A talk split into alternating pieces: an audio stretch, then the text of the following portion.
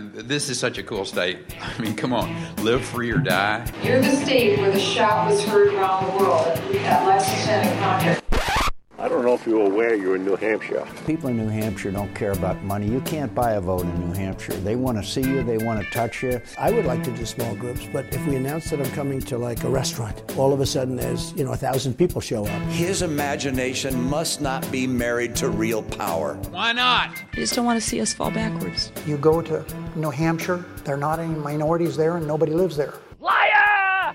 Thank you, New Hampshire.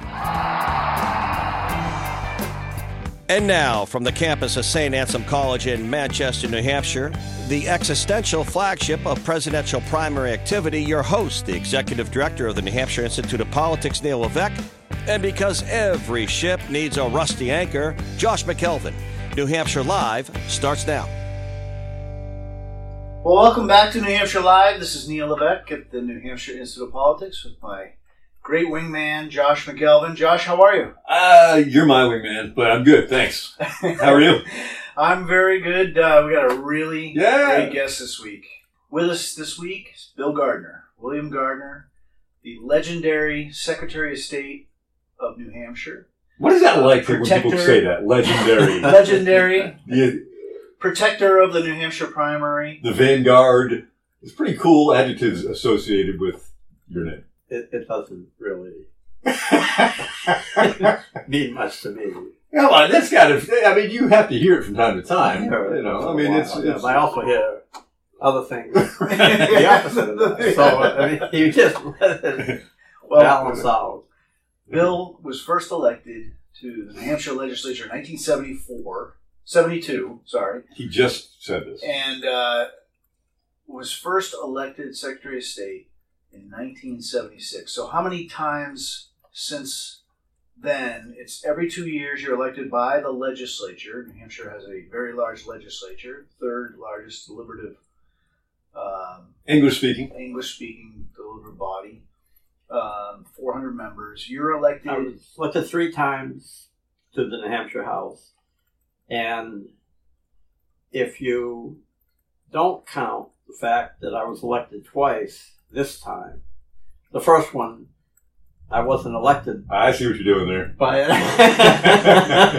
because when it yeah wh- when I was told what the vote was, You won. I, I because I've done over 500 recounts, and whoever gets the most votes wins the election.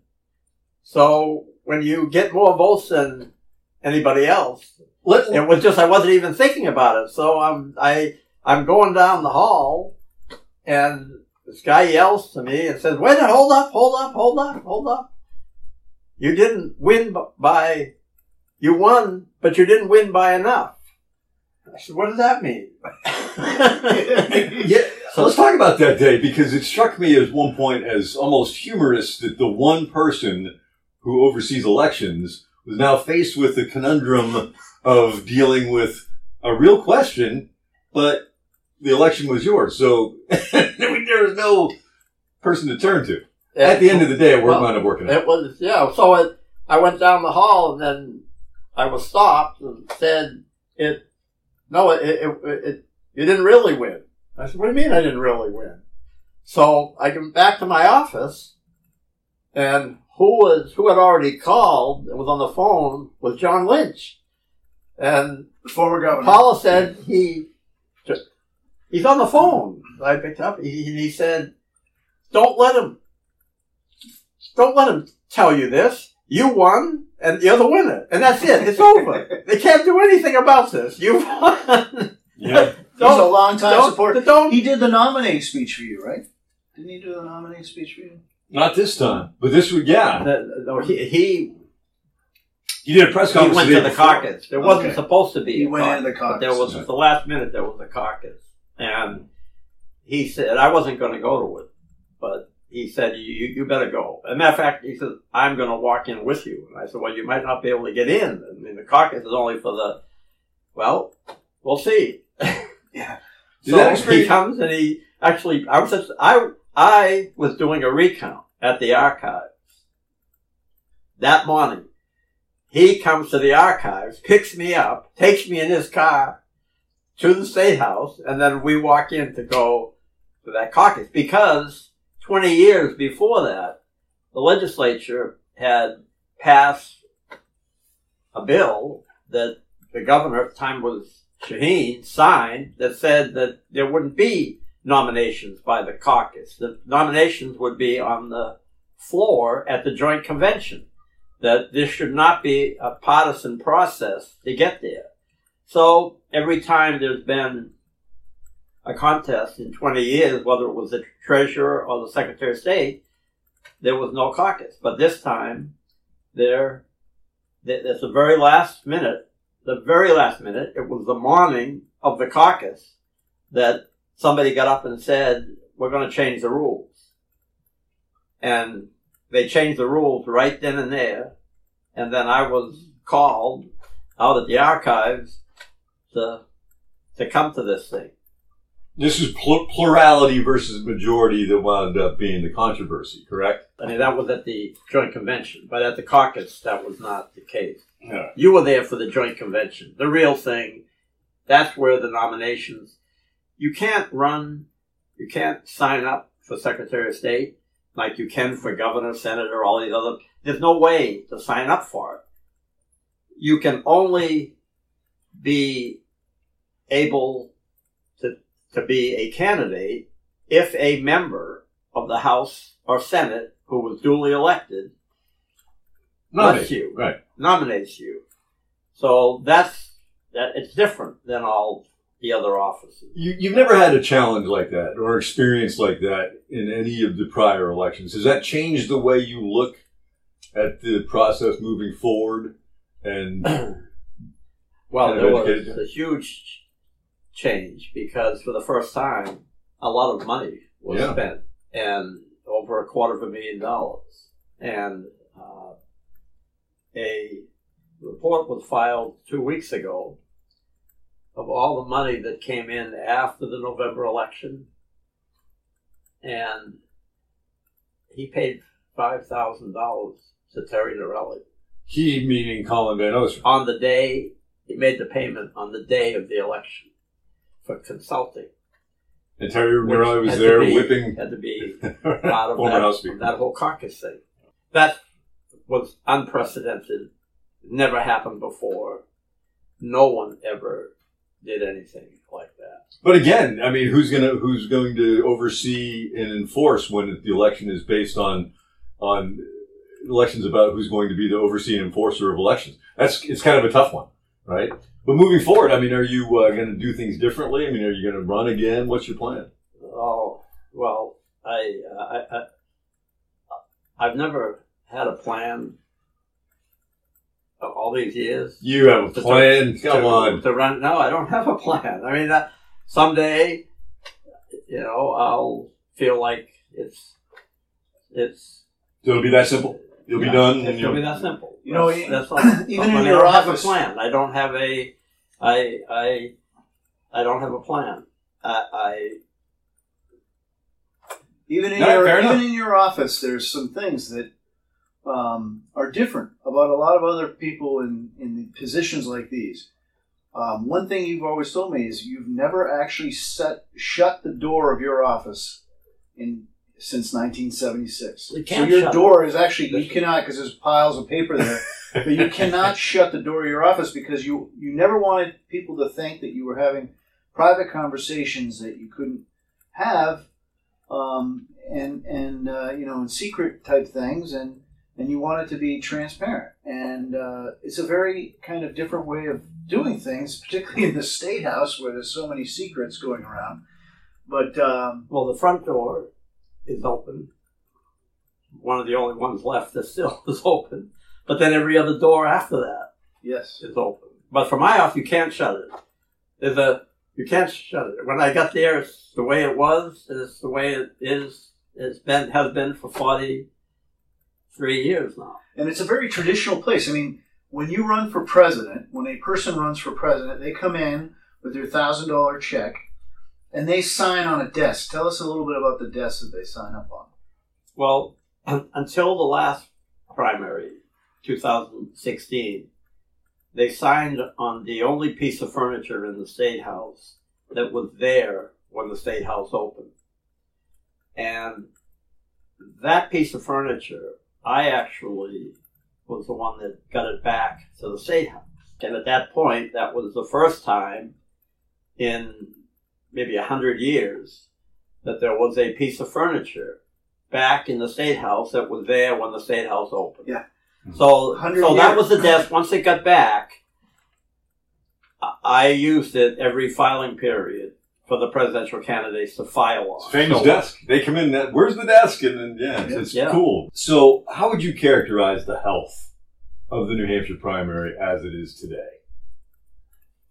I mean, what do you think? I Yeah, mean, we- yeah. There's Well, a lot of moves on it. Uh, uh, health wise, it's it's in good health now. It's it's old. We don't think of you know as you get older, your health gets worse and worse. But Josh knows but, all but, about but this is a different. this is the primary is not like human age. You know, the primary's in its early life still, so it's very healthy and will. And it's just been, you know, it's gotten stronger and stronger and stronger. The candidates are different- here and they're doing it. Are you troubled at all about how they're doing it these days versus maybe some of the more grassroots diner whistle stop way of doing things? Yeah, well, we won't know the the consequences immediately of the change, but a lot of people thought that when television began, from you're pretty close to and know more than most, that that might be the death knell of the primary. And and what actually happened over the course of time was that it made the primary even stronger because people were at the beginning because of television people from across the country could actually be participants vicariously not in person and but but they, they watched it because it was television that let people in the 1968 uh, primary in other states when they saw what happened in New Hampshire because of television they asked the question why can't we have the same thing? And that changed everything And right now, by that the way- primary was the primary that because it was so significant that the little guy actually could change the course of history in a really big way and And that could happen so again. the primary there's three phases of the primary the first phase from 1916 to 1948 where there were only delegates on the ballot. You couldn't vote directly for president, but the delegates were grouped according to what candidate they were supporting. Man, the Democrats must not have liked that at all. Tell you really, it's been going nuts. So that continued from 1916 through 1948. But in 52, for the first time, candidates' names were listed in a column on the ballot. So if they kept all the delegates. There were a lot of names on the ballot, but it was a, a two-part ballot. So you could vote for the candidate of your choice, but then you could vote for delegates for other candidates, and that- that's the first phase. From 52 through 76, uh, the ballot had that combination. And then from 1980 until through now, we just have the names of the candidates. So there's been three phases of how people actually voted in the primary. And, and after the 1948 primary, the House, the Speaker of the House, Dick Upton, came up with the idea of having the names to give people a chance to vote directly. But the Can you the imagine modern doing that now with 24 major candidates, trying to figure out who their delegates were, and voting for the Oh, yeah. delegate for number 22? Well, You the know, last- oh, I like the current process better. The Yeah. last primary, the last primary that we had with the delegates and the candidates was 1976. That was a primary that Jimmy Carter surprised everyone and won. There were almost 400 names on that ballot, in addition to the names of the presidential Mm. candidate. So you're right. You think about, I mean, we're having back-to-back primaries that are unprecedented as far as the number of candidates. Republicans had just under 20 and uh, and not that's not the only number. I mean, the number doubles when you add all the lesser knowns that will also file, and whether if this time is like, I mean, who oh, knows how, how many there'll be. a But lot of them are not just candidates; they're potential authors in waiting. I think so. They're just trying to get national attention for their next book deal, but who knows? You know, one thing that you've always said that stuck with me is New Hampshire will keep the primary as long as we have the will to keep it. we will never. No one will take it from us. Do you believe that will still exists, or is that something that uh, you have concerns about? I, the will still exists. The will still exists. It, uh, they've tried a lot of different ways to take it from us. Now they make, they haven't come up with a new idea in, uh, And by they, you mean who? Outside force. outside, outside, to the, to the point where we, at one time, we had two states that actually created laws in each of the states that said that the primary would have to be on the same day as New Hampshire. That's it. That's it. We're going to be the same day, and that's how And the candidates, the candidates spoke then, which was great. With uh, well, the different things happened, but but we were able to figure out a way to deal with that. The legislature has fixed the law here to give tremendous flexibility to deal with it. But we haven't had any new ideas. There have been other kinds of. I mean, sometimes you know, uh, in a few primaries back in the seventies, candidates skipped New Hampshire. None have since then because of what happened to the two that did. so once uh, uh, it's tempting, but once candidates look back historically, there is a reason why it's very dangerous. That's Rudy Giuliani, Yeah, right? And you, Like you know, and you are charged with setting the date. And what most people, particularly national reporters, I always love the national reporter that comes in and says, "Well, February so and so is going to be the the date of the primary." It's that's what I saw online, and I'll say, the Secretary of State has not set the date. And a lot of the times, you kind of fly down right down by the wire um, and wait, which is of great annoyance to some of these national press things that want to do debates and things like that. But uh, obviously, you've had a very successful run doing that. And but if you want to uh, increase our podcast uh, attendance, you can you can say it right now if you want. Tell us when you're going to do this debate. Like you go ahead. I two weeks. Come on, give us a date. You Two can do weeks ago. What are you thinking? This will answer. August. Oh, it's good. We're gonna. Two weeks ago, I was with the Secretary of State of Georgia in Alabama, and he's brand new. He was just elected for the first time. So I said, Brad, have you uh, have you given any thought to say because Georgia is the only other state in the country that allows the Secretary of State to set the date. The only other state, Okay. and that's fairly new. The previous governor, Brian Kemp, was the first governor to be able to do it. So he said, uh, no, no, I haven't said it yet.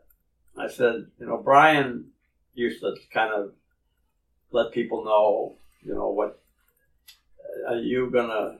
How, and he said, no. He said, I, I think we're just gonna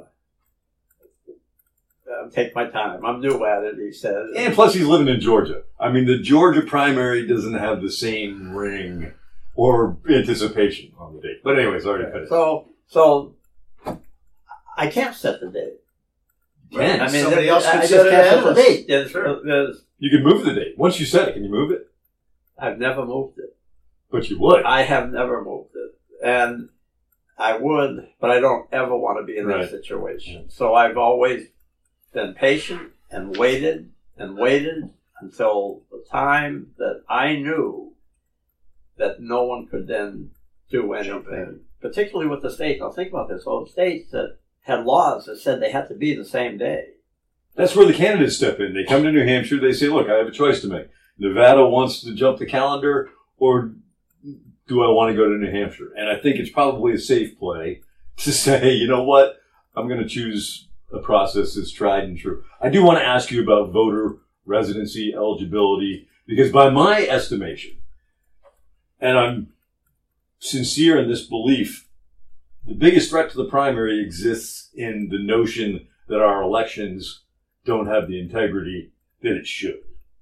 Um, are you concerned that, that some of the changes being made as far as, I mean, you, you believe in, in the residency and establishing uh, at least some sort of benchmark. Uh, does it does it rankle you when that, that comes back at you the criticism that oh that's a political position and to benefit Republicans that it's not about voter fraud or anything else? it, it, it's uh, I, I'm I'm amazed at the way the issue is being framed.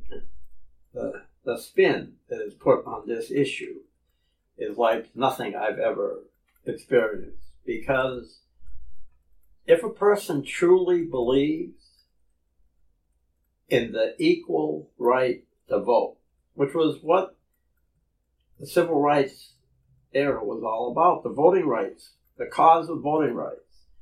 And I was, I mentioned about me with the Georgia secretary. I was in Alabama two yeah, weeks ago. Yeah, keep on though. If a person believes in the right to vote, I want, I want to get your opinion. Well, everyone, it's one of the few things in life that we're all equal.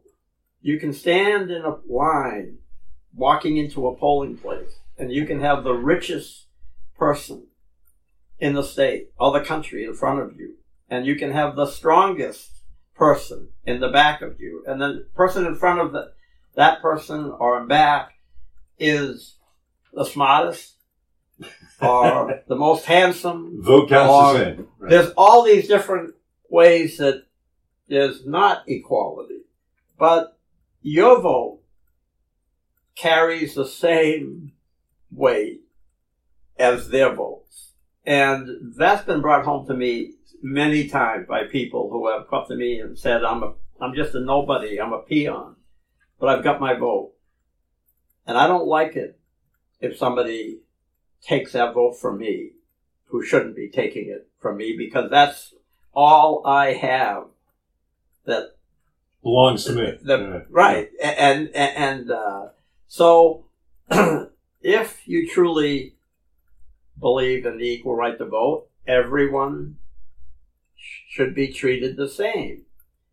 And what happened in this country over the course of many decades, different groups were either excluded or others, it was made easier than it would be for other people. And so we've done a lot, everything that you possibly could do to, to stop that. But now we're faced with some people want to make it easier to vote for certain people than for others, which is exactly the path that was taken because once you fracture it, you it's it's hard to put it back again. And why would we even want to start down that path? There are people now that are disregarding that fundamental right of the equal right to vote. And they're justifying it, uh, attempting to justify it, but it, what they're doing is trying to create classes of voters, which is what got us into the problems that we had to deal with in the 60s, the voting rights, the whole, you know, people gave their life to, uh, to stop voter suppression. There's not voter suppression in this state because this state is the easiest state in the country to vote in. And, and they can't refute that. And it's a factual and you can see it. The result of it is the turnout that we have here. But we are the only state in the country that does not have provisional ballots and no durational residency requirement. Those two things. We're the only state, if you add election day registrations to polls, We're the only state that, if you add that to it, that has all of those three things. Which is why I believe that some are take, abusing the uh, ease in which people can vote. It's tricky business. As someone who loves the primary, I'm glad you're there monitoring it. We got to wrap this up shortly. Okay, well, the Supreme Court that. recently, last last year, in a decision on this, our New Hampshire Supreme Court said a fundamental principle of this country at the founding of the country was no taxation without representation.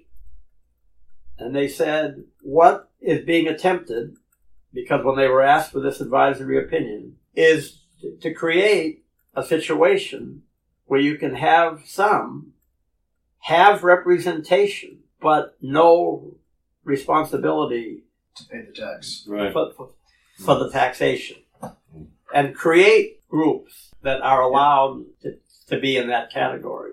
Well, it, it takes vigilance, and I'm glad that uh, you're the vanguard and not picking sides, but that we still have the primary. I care about it, and thanks for talking about it. No. Thank you, Bill.